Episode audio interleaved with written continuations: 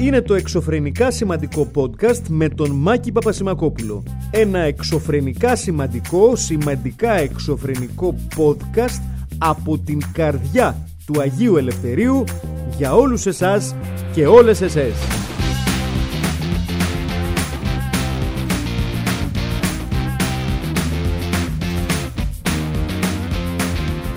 Φίλε και φίλοι, γεια σας.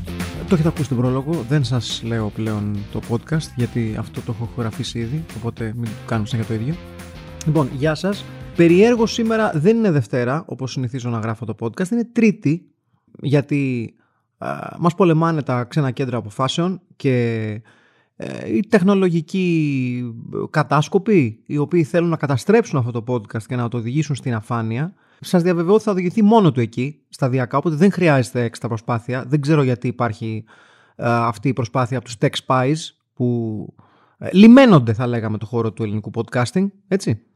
Ε, είμαι ο Μάκης Πασμακόπουλος, όπως ενδεχομένως θα γνωρίζετε για να ακούτε αυτό το podcast, δηλαδή δεν είναι συχνότητα να πει ότι συντονίστηκα τυχαία, τύπου άλλαξε συχνότητα επειδή έχω πάει από την Αθήνα στη Χαλκίδα, έτσι.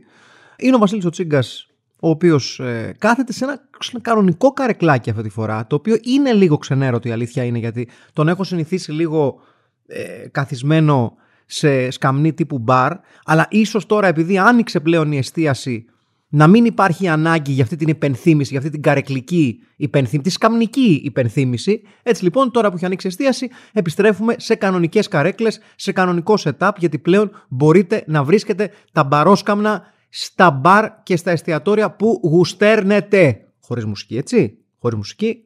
Δεν θα ισοπεδώσουμε την πρόοδο που έχει κάνει αυτή η χώρα στην καταπολέμηση της πανδημίας, επειδή εσείς θέλετε να ακούσετε, ξέρω εγώ, Κατερίνα Στανίση και Iron Maiden και ξέρω εγώ τι μπορεί να ακούτε. Φοβερός συνδυασμός, back to back αυτός παρεπτόντο, το Κατερίνα Στανίση Iron Maiden.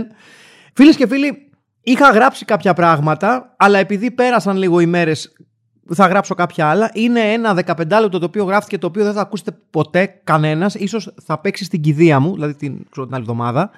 Μπορεί, δεν ξέρω τι γίνεται. Ε, μέχρι να κάνω το εμβόλιο. Μπορεί, μπορεί να κάνω το εμβόλιο και να βγάλω δύο κεφάλια, να κόψουμε το λάθος κεφάλι, ακούστηκε λίγο κάπως αυτό και να πεθάνω μια ώρα αρχίτερα. Αμήν Παναγία μου. Αυτές τις μέρες λοιπόν θα επιστρέψω, γιατί σήμερα είναι 3-4 του μήνα. Θα επιστρέψω στα της ημέρας, γιατί είναι σήμερα μια πολύ σημαντική ημέρα. Είναι μια, μια γιορτή η Τετάρτη του Μάη, αλλά θα επιστρέψουμε σε αυτό και δεν εννοώ ότι ε, σήμερα, ας πούμε, έχει μεταφερθεί η Πρωτομαγιά. Έτσι έχει, έχει μετακυλιστεί. Ωραία. Σήμερα, λοιπόν, φίλες και φίλοι, σε μία μέρα που έχουμε άδεια από τη σημαία λόγω Πρωτομαγιάς, είναι πάρα πολύ ωραίο που πάνω σε αυτήν την συγκυρία, έτσι, πάνω σε αυτή την ημερολογιακή, ε, πάνω, πάνω σε αυτό το ημερολογιακό σκαλοπάτι, ήρθε να κάτσει μία φοβερή ιστορία που μας έρχεται από τα instagramικά stories έτσι, του Σάββατου Πούμπουρα, έτσι, ο οποίος μας είπε, στους νέους βασικά, όχι σε πιο μεγάλους ηλικία, ότι σε περίπτωση που θέλετε πραγματικά να δουλέψετε, γιατί δεν έχετε διάθεση να δουλέψετε, έτσι, πρέπει να έχετε διάθεση να πάτε σε μια εταιρεία να δουλέψετε και τσάμπα.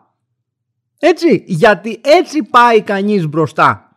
Τώρα θα πει κάποιος ότι θα μπορούσε να πει ότι είναι λίγο ανάρμοστο να μιλάς για τσάμπα εργασία ε, σε, μια, σε ένα εργασιακό τοπίο το οποίο έχει ούτως ή άλλως ρίξει τους μισθούς στα τάρταρα θα μπορούσε να πει κάποιος αλλά θα μπορούσε να πει ο άλλος κάποιος ότι έλα μωρέ ούτως ή άλλως 500 ευρώ παίρνεις και αν τα παίρνεις τι έγινε να πάρεις μηδέν; Δεν έγινε και κάτι ε, μισό λεπτάκι ψάχνω τόση ώρα ένα, ένα ηχητικό γιατί είναι ζωντανή εκπομπή. Όχι, ε, γιατί θέλω έτσι να κάνω μία ανακοίνωση.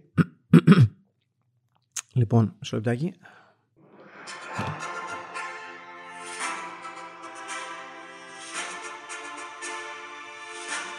Όχι, δεν θέλω αυτό. Δεν μου κάνει αυτό. Με συγχωρείτε, παιδιά, με συγχωρείτε, με συγχωρείτε. Θα το βρω, θα το βρω. Λοιπόν, ορίστε. Όχι. Όχι, όχι λοιπόν. Δεν μου κάνει ούτε αυτό. Λοιπόν, θα το βρούμε. Τι είναι αυτό; Τι είναι αυτό; Πού είμαι; Όχι, όχι. Α. Όχι, όχι, όχι.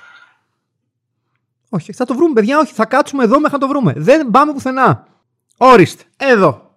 Αυτά είναι.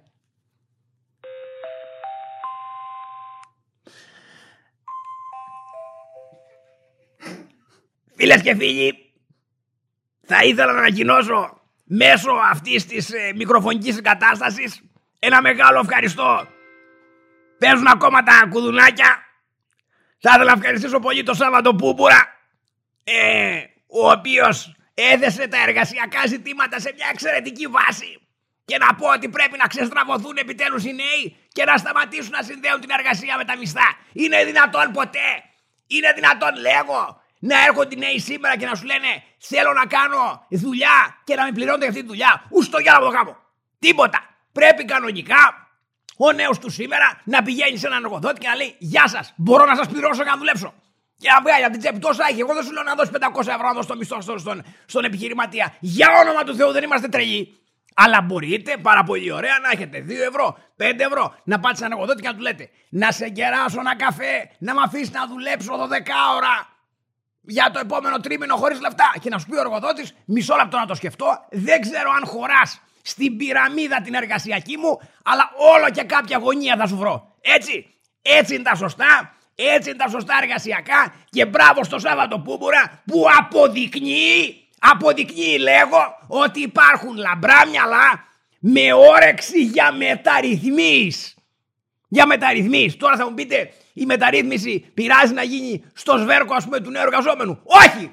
Γιατί από τη στιγμή που δεν είσαι νέος εργαζόμενος, ποιος σχέστηκε. Κατάλαβες; Προτείνεις εσύ, άλλος θα το κουβαλήσει, τι σε νοιάζει εσένα; Λοιπόν, έτσι είναι τα πράγματα και έτσι λοιπόν θέλω να λήξω την σημερινή μου ανακοίνωση. Ευχαριστώ πολύ. Έτσι λοιπόν φίλες και φίλοι, ο, μια, μια από τις σπουδαιότερες θα λέγαμε εργασιακές ε, μεταρρυθμίσεις ε, όπως ε, ακούσατε συμφωνεί και ο, ο επίσημος εργατολόγος αυτού εδώ του podcast. Μια πραγματικά μια ριζοσπαστική θα λέγαμε πρόταση. Ε, και εγώ όπως θα συμφωνήσω με τον ε, εργατολόγο του podcast πιστεύω ότι πρέπει να πάμε ένα βήμα παραπέρα. Πιστεύω ότι μπορούμε να προτείνουμε στους επιχειρηματίες ή στους έχοντες επιχειρήσεις γενικότερα να ζητάνε και μια προκαταβολή από τους υποψήφιους εργαζόμενους και τις υποψήφιες εργαζόμενες προσέξτε με προκαταβολή δεν σημαίνει ότι παίρνεις τη δουλειά, δίνεις όμως ένα, ένα αντιμικρούλι, έτσι, για να μπεις στην κληροτίδα. Σαν, σαν την κλήρωση του Champions League. Πληρώνεις για να μπεις στο ποτηράκι, πέρα από τα μπαλάκια με τα στεράκια, έτσι, και βγαίνει και βλέπει, ξέρω εγώ, Βασίλης Τσίγκας. Ε, πηγαίνει σερβιτόρος. Έτσι. Ε, Μάης Μασμακόπουλος, ε, Λάτζα. Δηλαδή γίνεται κλήρωση για τις εργασίες λοιπόν και όταν πάρεις πλέον τη δουλειά και έχει περάσει ένα χρονικό διάστημα, ας πούμε στην, στο τέλος του διμήνου άνευ πληρωμής, παίρνεις την προκαταβολή σου πίσω γιατί δεν είμαστε κλέφτες ή τρελοί, απλά προτείνουμε ριζοσπαστικές λύσεις σε μεγάλα προβλήματα του σήμερα. Εάν εσείς λοιπόν θέλετε να έχετε μέσα σας τον κακεντρεχή άνθρωπο ο οποίος κρίνει τα πάντα αρνητικά, καλώς, βεβαίως, αλλά να ξέρετε ότι εμείς οι προοδευτικοί θα συνεχίσουμε να προωθούμε και να προτείνουμε λύσεις οι οποίες δεν κοστίζουν τίποτα στον επιχειρηματία και κοστίζουν πάρα πολλά στους εργαζόμενους. Γιατί έτσι θα πάει ε, ο κόσμος μπροστά. Δεν μπορεί φίλες και φίλοι να περιμένετε μια ζωή να δουλεύετε και να πληρώνεστε. Η εργασία είναι χάρη, φίλες και φίλοι. Η εργασία είναι χάρη την οποία σας κάνει ο εκάστοτε επιχειρηματίας. Σου λέει αξίζεις έτσι να σου κάνω τη χάρη γιατί φαίνεσαι καλό παιδί. Δούλεψε τρεις μήνες χωρίς λεφτά. Υπάρχει πιο ωραίο πράγμα. Υπάρχει πιο αληθινή απόδειξη αγάπης από τον εργοδότη προς τον εργαζόμενο. Σας ρωτώ. Δεν μπορείτε να μου απαντήσετε γιατί δεν κάνουμε συζήτηση αυτή τη στιγμή. Σας σας, σας, λέω και σας ακούτε. Αλλά ξεκάθαρα πρέπει να υπάρξει μία αλλαγή στον εργασιακό χάρτη. Και να προτάει. Να προτάει. Και μπράβο. Μπράβο στον Σαββατοπόπορα. Τα είπε πάρα πολύ καλά. Να πηγαίνετε να δουλεύετε τζάμπα. Έτσι. Τώρα θα μου πει κάποιος ότι το να πηγαίνεις να δουλεύεις τζάμπα ε, υπάρχει και μια άλλη λέξη. Γι' αυτό. Ε, πώς τη λέμε, πώς τη λέμε. Όχι μαλάκα. Ε, ε, όχι, όχι κορόιδο. Δεν θυμάμαι τώρα πώς λέγεται, πώς λέγεται ποια, είναι, ποια είναι η λέξη. Δεν είναι αυτές που ανέφερα όμως ε, για κανένα λόγο. Ε, και θα ήθελα να ευχαριστήσω πάρα πολύ για μια ακόμη φορά την ευκαιρία που μου δίνεται να εκθιάσω τέτοιες προτάσεις. Και ευελπιστώ ότι μέσω αυτού του podcast θα, την, θα τις ευλογήσετε και εσείς, φίλες και φίλοι. Παρακάτω. Όπως σας είπα πριν λίγο, σήμερα είναι μια πολύ σπουδαία μέρα. Είναι Τετάρτη Μάη. Βέβαια, την ώρα που εσείς θα ακούτε αυτές τις ατάκες, δεν θα είναι 4 Μάη, θα είναι 5 Μάη. Έτσι. Αλλά λίγη σημασία έχει. Γιατί εγώ σήμερα δεν θέλω να προσποιηθώ ότι είναι 5. Θα πω ότι είναι 4, που είναι η μέρα που είναι. Τέλος. Λοιπόν, τι είναι λοιπόν σήμερα, έτσι; Σήμερα λοιπόν, φίλες και φίλοι, είναι η μέρα που έχει θεσπιστεί ως η μέρα πολέμου των άστρων. Έτσι. Αυτή είναι η μέρα, έτσι. May the fourth be with you. Star Wars Day. Είναι η περίφημη ατάκα και hashtag το May the fourth be with you, έτσι. Που γιορτάζει το Star Wars. Τους φίλους των Star Wars, ε, τις ταινίες των Star Wars κτλ, κτλ, κτλ. Γιατί το αναφέρω αυτό; Γιατί έχω να σας πω ότι εγώ με το Star Wars έχω μια πάρα πολύ ζεστή σχέση ε, σε σημείο αρρώστιας. Νομίζω τις τρεις πρώτες ταινίες, ε, την original τριλογία εννοώ, όχι ε, πώς πάει η ιστορία με τα prequels και αυτά, εννοώ τα original, το, το 78 και μετά. Το Star Wars το, το πρώτο το έχω δει 60 φορές. Είχα σταματήσει νομίζω να μετράω σε 60, μπορεί και παραπάνω, δεν θυμάμαι. Ε, το έχω δει άπειρες φορές τέλος πάντων. Υπήρχε μια περίοδος όταν ήμουν πιτσυρικά, το λέω μια φορά το μήνα. Έβλεπα όλες τις ταινίες μια φορά το μήνα. Και ε, είναι μια ταινία η οποία με σημάδεψε, όπως σημάδεψε πάρα πολύ κόσμο που την είδε στα νιάτα του όταν είχε πρωτοβγεί. Και το τονίζω αυτό χωρίς να θέλω να, να μειώσω ή να ε, βάλω στην άκρη το τι σχέση μπορεί να έχει κάποιος με, το, με τον πόλεμο των άστρων ε, σε μεγαλύτερη ηλικία ή σε μεταγενέστερες γενιές. Αλλά είδα πραγματικά αδιανόητη εντύπωση που έκανε τότε ο πόλεμος των άστρων, κυρίως γιατί τη δεκαετία του 80 και το 78, τα στα τέλη της δεκαετίας του 70 όταν βγαίνει το Star Wars και όταν πλέον την είδα εγώ ήταν το 83, αν θυμάμαι καλά, το 84, δεν θυμάμαι τώρα, κάπου εκεί πάντως, πιτσιρικάς. Δεν είχα δει κάτι αντίστοιχο, δηλαδή είχα δει πράγματα... Είχα δει κάτι μαυρό, Flash Gordon, ας πούμε, και κάτι τέτοια. Γενικότερα δεν, ήταν και μια εποχή που η τηλεόραση ήταν πολύ διαφορετική. Υπήρχαν πολύ λιγότερες επιλογές. Ε, στην Ελλάδα και όλες οι τηλεοπτικές επιλογές που είχες, είχες ERT και ENED. Δύο εξαιρετικά κανάλια, κακά τα ψέματα. Είχες μικρό σπίτι στο λιβάδι, τέτοια πράγματα. Δηλαδή, sci-fi δεν είχες πολύ. Ε, το μόνο sci-fi που είχες αργότερα είπε κάπου εκεί περίπου στα ίδια ήταν εκεί το Battlestar Galactica, ε, το original με τους Cylons κτλ. κτλ. Τίποτα όμως δεν ήταν πόλεμο των άστρων. Γιατί το sci-fi μέχρι τότε ήταν σε ένα πολύ μικρότερο scale ή λίγο πιο φιλοσοφικό θα λέγαμε ε, ως ένα σημείο. Το Star Wars έρχεται για να το κάνει λίγο πιο western, λίγο πιο ε, heist movie, λίγο πιο action movie κτλ. κτλ λίγο πιο buddy movie. Ε, γενικά έβαλε πολλά στοιχεία μέσα σε ένα χώρο που γενικότερα δεν ήταν γνωστός για τα πολύ μεγάλα του ρίσκα μέχρι εκείνο το, το σημείο. Είχε ωραίες ταινίες, αλλά τίποτα σαν το Star Wars. Το Star Wars ουσιαστικά απογειώνει τόσο τον κινηματογράφο όσο και την έννοια του blockbuster, όσο και πάρα πολλά άλλα πράγματα. Τα, τα ειδικά εφέ, ε, καθώς ε, με το Star Wars 1978 επί της ουσίας ο George Lucas στείνει την, ε, την ILM, αυτό που θα γινόταν στη συνέχεια η Industrial Light and Magic που ήταν το εργαστήριο ε, των ειδικών ΕΦΕ. Μέχρι τότε δεν υπήρχε κάτι αντίστοιχο. Άλλωστε, δεν ξεχνάμε ότι ένα από τα πλέον αστεία πράγματα τα οποία συνδέουμε με τον πόλεμο των άστρων είναι ότι ο George Lucas έχει πάει στους φίλους του τότε γνωστούς σκηνοθέτες και ανθρώπους του Hollywood, δείχνει τα πρώτα πλάνα της ταινίας, τα οποία είναι χωρίς τα ειδικά εφέ, οπότε έχει προσθέσει, αν θυμάμαι καλά, τότε πλάνα από αερομαχίες του Δεύτερου Παγκοσμίου Πολέμου. Και του λένε όλοι σε τρελός, δεν πας καλά, θα καταστραφείς κτλ. Και, και ο Steven Spielberg είναι ο μόνος ο οποίος του είπε ότι κάτι έχεις εδώ ε, και δεν εννοούσε ξέρω, ότι βγάλεις σπηριά ή κάτι τέτοιο. Εννοούσε ότι κάτι έχεις εδώ στα χέρια σου με το Star Wars. Εγώ θυμάμαι να, μου το, να έρχομαι σε επαφή με το Star Wars σε ένα υπόγειο γκαράζ. Ε, είμαι στην Αγγλία, η συγγενής μου, η, η οικογένεια της μητέρας μου, έχει πάει για ψώνια σε ένα σούπερ μάρκετ και ο μεγαλύτερος κατά αρκετά χρόνια ξάδερφό μου επιστρέφει και μου αφήνει ένα παιχνίδι στα χέρια μου, το οποίο ήταν το πρώτο κύμα παιχνιδιών που είχε κάνει η Kenner, αν θυμάμαι καλά. ε, που ήταν κάποια σκαφάκια και ένα ανθρωπάκι. Το ανθρωπάκι ήταν ο Luke Skywalker από το Empire Strikes Back, αν θυμάμαι καλά, ε, αν δεν με απατάει η μνήμη μου. Οπότε ναι, όταν βλέπω εγώ για πρώτη φορά το Star Wars έχει ήδη βγει το Empire Strikes Back. Σωστά. Τόσο, τόσο μικρός. Και παθαίνω λαλαλά γιατί δεν καταλαβαίνω τι είναι αυτό που έχω στα χέρια μου. Ήταν ένα περίεργο σκαφάκι με κάτι ροδάκια ε, μεγάλα, στρόγγυλα, λες και σαν πλάστη ήταν λίγο τα ροδάκια. Ε, μετά από πάρα πολλά χρόνια έμαθα ότι αυτά τα σκάφη δεν υπήρχαν καν στην ταινία. Ήταν απλά μια προσπάθεια της Κένερ να εμπλουτίσει τα πράγματα που είχε, γιατί δεν είχε πολλά πράγματα να δουλέψει από τον πόλεμο των άστρων και από το και αυτοκρατορία αντιπιτίθεται από άποψη σκαφών κτλ, κτλ. Οπότε ήθελε να κάνει μια ενδιάμεση σειρά σε κόστος έτσι ώστε να υπάρχει επιλογή στους γονείς για να πάνε στα παιδιά τους, οπότε να μην έχουν ή ανθρωπάγια ή πολύ μεγάλα σκάφη να πάνε άκριβα, να υπάρχει μια ενδιάμεση κλάση. Έφτιαξε λοιπόν σκάφη τα οποία δεν υπήρχαν ποτέ στην ταινία. Ήταν μια από τις πολύ μεγάλες απορίες που είχα μεγαλώντας αυτές τις ταινίες του. Τι είναι αυτά τα σκαφάκια που έχω, δεν τα βλέπω πουθενά μου. Πού είναι, πώς να πάλι ταινία, πώς μπερδευτήκαμε, τι έγινε, πώς είναι ταξί που φέραν τον κόσμο, δεν ξέρω. Αλλά θυμάμαι πάρα πολύ να είναι και η πρώτη μου επαφή με ανθρωπάκια όσο αυτό και να ακούγεται διαστημικό και παράλογο, ήταν η πρώτη μου επαφή με αυτό που λέμε action figures. Δηλαδή, σε αυτό το μέγεθος, το, το, την κλίμακα 375, εν πάση περιπτώσει.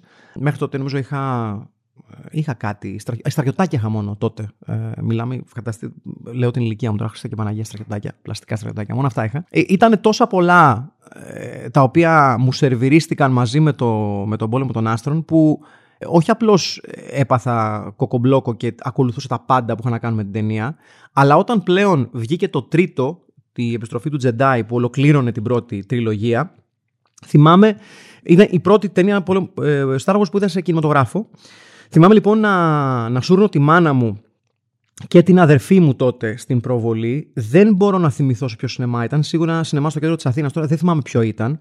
Όπου για λόγους που έχουν να κάνουν καθαρά με την αδερφή μου, την κατηγορώ ε, ανοιχτά, αργούμε να φτάσουμε στην ταινία και πλέον όταν φτάνουμε στην ταινία έχουμε χάσει ένα πολύ σημαντικό κομμάτι, δηλαδή έχουμε χάσει όλο το πρώτο κομμάτι με την απόδραση των ηρώων μας από το παλάτι του Τζάμπα και είμαστε πλέον στο, στο, στο φεγγάρι του Έντορ. Δηλαδή έχουμε χάσει το πρώτο τρίτο της ταινίας. Έξαλλος εγώ, να, να μισοκλαίω, αλλά ταυτόχρονα το βουλώνω γιατί είμαι μέσα στο σινεμά και τρέχει η ταινία και ταυτόχρονα θέλω να καταλάβω τι γίνεται, δεν καταλαβαίνω Χριστό.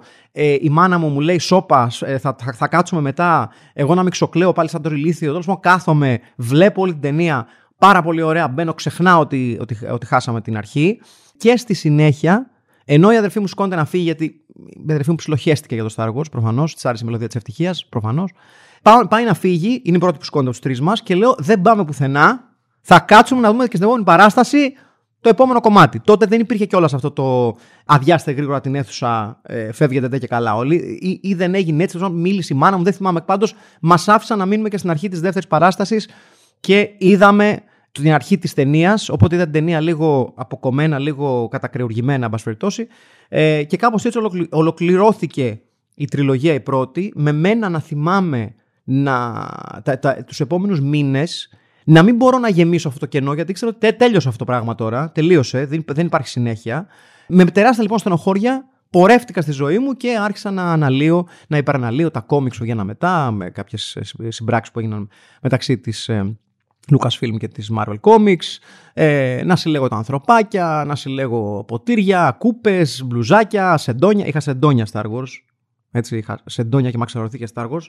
Για να φτάσουμε πλέον στο σήμερα όπου ο πόλεμος των άστρων ασφαλώς ε, είναι ένα από τα πλέον δυνατά brands της παγκόσμιας ε, pop κουλτούρας και δικαίως παρά το γεγονός ότι ε, είναι πλέον ένα πράγμα το οποίο θα έλεγα ελάχιστη σχέση έχει με την αρχή του, ελάχιστη σχέση έχει με την αρχική τριλογία του George Lucas. Είναι ένα πράγμα το οποίο είναι θα έλεγα πολύ περισσότερο κοινικό, ε, πολύ περισσότερο ε, fan service αν και δεν υπάρχει κάτι ε, blockbuster που να μην θέλει να κάνει fan service. Είναι δυστυχώς η νέα πραγματικότητα για να λειτουργήσει ένα κινηματογραφικό brand, το fan service, ειδικά όταν αυτό αφορά established brands που, που εφάπτονται τον comics οτιδήποτε άλλο.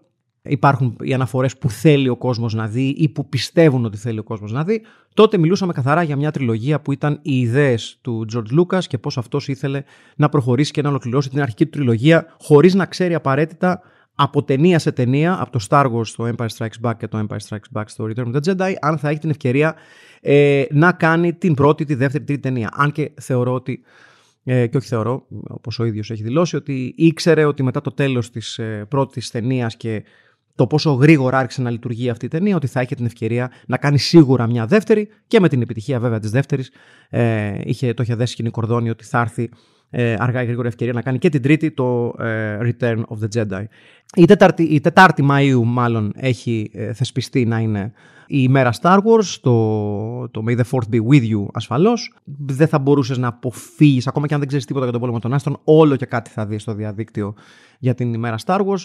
Και ως Star Wars, ας πούμε, φανατικός, έστω και αν θεωρώ ότι η τελευταία τριλογία δεν είναι ούτε για κλωτσές, ούτε, ούτε να την κλωτσίσω δεν θέλω από την αηδία μου, έτσι ομολογώ ότι πρέπει να είναι η λιγότερο οργανωμένη τριλογία που πρέπει να έχει καταγραφεί στο, στο κινηματογράφο. Δηλαδή, ξεκινάς με κάτι, στη μέση λες, ε, βαριέμαι, θα τη δώσω σε κάποιον άλλο να την κάνει. Ο άλλος την κάνει κατά ή την κάνει καλά ανάλογα με το τι πιστεύεις. Και έρχεται ο τύπος που την πήρε αρχικά, ο J.J. Abrams, και λέει: ε, Ό,τι έγινε στο δεύτερο το αγνοούμε και κάνουμε πώς δεν έγινε. Είναι το άσχημο παιδί της οικογένειας το οποίο το έχουμε κλειδωμένο στο υπόγειο. Και δεν το αναφέρουμε. Έτσι, ακόμα και αν οι γείτονες λένε Τι κάνει ο Νικολάκης, δεν ξέρουμε κανένα Νικολάκη. Μα ακούω κραυγέ στο υπόγειο. Δεν είναι αυτός. Είναι τα καλοριφέρ, τρίζουνε. Έτσι. Αυτό είναι. Αυτή είναι η πραγματικότητα. Και ασφαλώς κάτι που δεν βαριέμαι να λέω, το πάρα πολύ ωραίο σκηνικό της τελευταίας ταινίας, της τελευταίας τριλογίας, όπου ξαφνικά μαθαίνουμε ότι ο αυτοκράτορα ζει. Τι έγινε, πώς πάει, καλά είστε; Να είστε καλά. Αυτό. Και πάνω που σε έτοιμος να ρωτήσεις, με συγχωρείτε, τι είναι ένα αρκετά σημαντικό κομμάτι της ιστορίας. Πώς μας το πετάτε έτσι. Ναι, ναι, ναι, ζει. Ε, έχει βγει σύνταξη. Δεν πέθανε τελικά. Ε, βγήκε σύνταξη. Έχει πάρει ένα, ένα ξωσικούλι. Ένα μικρό, ένα μικρό ξωσικό. Έχει, έχει αράξει την πέτσα του. Περνάει καλά και ε, επειδή τώρα τελευταία τον έχει πιάσει λίγο το χομπιλίκι, ασχολείται με ορειβασία, ε, τέτοια πράγματα, μαγειρική, banana bread, τέτοια πράγματα, είπε να ανοίξει και ένα μικρό συνεργείο, τύπου custom συνεργείο, να φτιάχνει έτσι αυτοκίνητα και έχει μαζέψει αρκετά και θα τα βγάλει έξω τώρα να κάνει, ε, να κάνει μια παρέλαση με τα, με τα οχήματα που έχει τα δικά του, τα παλπατινέικα, έτσι να τα βγάζει έξω, να, να τα δει ο κόσμος. Απλά δεν φτάνει σε εύκολο στο εξωτερικό γιατί έχει, είναι σε καρόδρομο και έτσι περισσότεροι που προσπαθούν να φτάσουν, δηλαδή λιβεράδες και αυτά, σκάνε λάστιχα, τους πάνε ζάντες. Δεν, δεν είναι. Δηλαδή έχει potential η περιοχή, είναι σαν την υποκράτιο πολιτεία. Πήρε κόσμος εκ, εκτάσεις εκεί, πήρε και ο Πάλπατιν εκεί στην άκρη του σύμπαντος, με σκοπό ότι αργά ή γρήγορα θα αναπτυχθεί η περιοχή. Ε, ακόμα περιμένουν να αναπτυχθεί. Έτσι, έχει χτίσει τη βίλα του και περιμένει να φτιάξει τους δρόμους. Έτσι είναι το πράγμα. Αλλά αφού έχουμε πιάσει λίγο και την ε, ε, μελλοντολογία μέσω του Star Wars, γιατί κατά τα ψέματα είναι λίγο sci-fi, το μέλλον, πράγματα που δεν έχουμε δει ακόμα κτλ. κτλ. Θέλω να ολοκληρώσω το σημερινό podcast με κάτι το οποίο, φίλες και φίλοι, όχι μόνο είναι πραγματικό, όχι μόνο αφορά το άμεσο μέλλον μας, αλλά αφορά και ένα πιθανό τέλος του κόσμου. Γιατί καλή και η επιστημονική φαντασία, φίλες και φίλοι, αλλά κάποια πράγματα μας χτυπάνε την πόρτα. Έτσι, εξηγώ. Ένας ε, TikToker, από αυτούς τους θαυμάσιους TikToker, ο οποίος δηλώνει ταξιδιώτης από το μέλλον και Θες να μην γελάσει παρακαλώ πάρα πολύ όταν μιλάω για σοβαρά θέματα; Για αλήθεια όνομα Θεού, πάω να κάνω μια σοβαρή κουβέντα και έτσι και μου τυχαίζεις που λέει ένα σοφός. Έτσι. Λοιπόν, έρχεται λοιπόν ένας ταξιδιώτης από το μέλλον από το έτος 2582, 2582. Τώρα κοντά. Δεν θα, δεν θα είμαστε ζωντανοί, Βασιλή. Δεν θα είμαστε ζωντανοί. Εμείς θα έχουμε πεθάνει. Και λέει λοιπόν ότι σύντομα η γη θα υποστεί ένα τριήμερο σκοτάδι. Μέσα στην επόμενη δεκαετία. Έτσι, θα υποστεί ένα τριήμερο σκοτάδι. Στη Σουηδία και στην Ισλανδία σου λένε χεστήκαμε, αυτό το περνάμε κάθε χρόνο και έξι μήνες σκοτάδι. Αλλά εδώ ο περίφημος ταξιδιώτης από το μέλλον, ένας Michael J. Fox από τα Lidl θα πω εγώ, ε, ή από το TikTok, μας λέει ότι αυτό θα αφορά πλέον όλο τον πλανήτη και περιέργως ε, ο τύπος αυτός δεν είναι η εξαίρεση. Είναι ένα κομμάτι ενός ολοένα και ε, πιο ισχυρού κανόνα του διαδικτύου, μιας και υπάρχουν διάφοροι TikTokers που δηλώνουν ταξιδιώτες από το μέλλον, φίλες και φίλοι. Ναι, ναι, έτσι. Μπορείτε να πάτε να δείτε τα, τα, τα βίντεο του ε, στο Time Traveler 2582 σε περίπτωση που αναρωτιέστε ποιος είναι αυτός, το λέει όλο στο τίτλο, στον τίτλο, έτσι. Time Traveler 2582, από το ε, έτος 2582. Το βίντεο το οποίο, στο οποίο λέει αυτά τα πολύ σοβαρά, το έχουν ήδη δει γύρω στο μισό εκατομμύριο άνθρωποι. Έχει γίνει view 400.000 φορές, 450.000 φορές. Και υπονοεί ότι συγκεκριμένα στις 6 έκτου του 2026 κατά πάσα πιθανότητα είναι η ημερομηνία όπου θα πέσουμε στην τριήμερη σκοταδούρα παγκοσμίως. Έτσι. Να το ξέρετε αυτό, να το έχετε υπόψη σας. Εάν είχατε σκοπό για ηλιοθεραπεία 6 έκτου του 26, την κάτσατε τη βάργα. Έτσι, για να μην πω κάτι πιο βαρύ και θυχτεί καμιά ευαίσθητη ψυχούλα. Ταυτόχρονα λέει ότι θα έρθουν και κάποιες πυραμίδες, οι, οι πτάμενε πυραμίδες, και να, για αυτές να μην τις κοιτάξουμε. Και, και σας λέω εγώ, έτσι. Ε, με συγχωρείτε. Δηλαδή, μας λέει αυτή τη μαλα... την, ε, την ε, πληροφορία. Λοιπόν, και θέλει τι, να θα σκάσουν οι πτάμενες πυραμίδες και εμείς θα λέμε Δεν μας ενδιαφέρει, δεν τις κοιτάμε. Σιγά. Ποιος δεν βλέπει πτάμενες πυραμίδες; Κάθε τρεις και λίγο, να μια πτάμενη πυραμίδα. Άνοιξε το παράθυρο μου χθες, πάλι πτάμενες πυραμίδες στον ουρανό. Δεν μας φτάνουν τα υπόλοιπα, τον έφο, οι πτάμενες πυραμίδες. Λοιπόν, κάπως έτσι λέει ο Time Travel 2582. Ε, οπότε, λίγα τα ψωμιά μας, γιατί ε, φαντάζομαι μπορείτε να συμφωνήσετε όλοι σε αυτό, ότι και όλες ασφαλώς, ότι εντάξει, ε, εάν σκάσει τριήμερο σκοτάδι παγκοσμίως, δεν θα είναι και πολύ καλό σημάδι. Δηλαδή, δεν είναι, ξέρω εγώ, ότι μετά θα σταματήσει το τριήμερο σκοτάδι και ξέρω εγώ θα βρέχει λεφτά. Δεν θα είναι τόσο καλή η φασούλα. Οπότε έχετε αυτό υπόψη σας, έχετε χρόνο να το μεταβολήσετε και ούτως ή άλλως μην ξεχνάτε, φίλες και φίλοι, για να ολοκληρώσω ε, το σημερινό μου παραλήρημα, ότι μέχρι τότε ούτως ή άλλως λεφτά δεν θα έχετε βγάλει και θα εργάζεστε τσάμπα.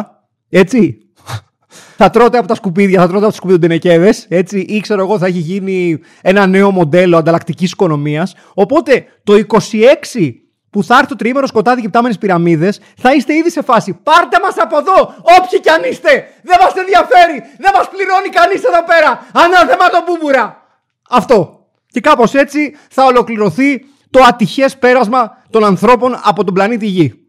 Οπότε ευχαριστούμε Time Travel 2582, ευχαριστούμε Πτάμενες Πυραμίδες, ευχαριστούμε Star Wars 4th of May, ευχαριστούμε ε, εργατοπατέρα Σαββαπούμπουρα. Ήμουν ο Μάκης Πασμακόπουλος στο μικρόφωνο, ήταν ο Βασίλης Τσίγκας ε, στον υπολογιστή και το online poker. Ε, θα τα πούμε πάλι την άλλη εβδομάδα. Να είστε καλά, φιλιά!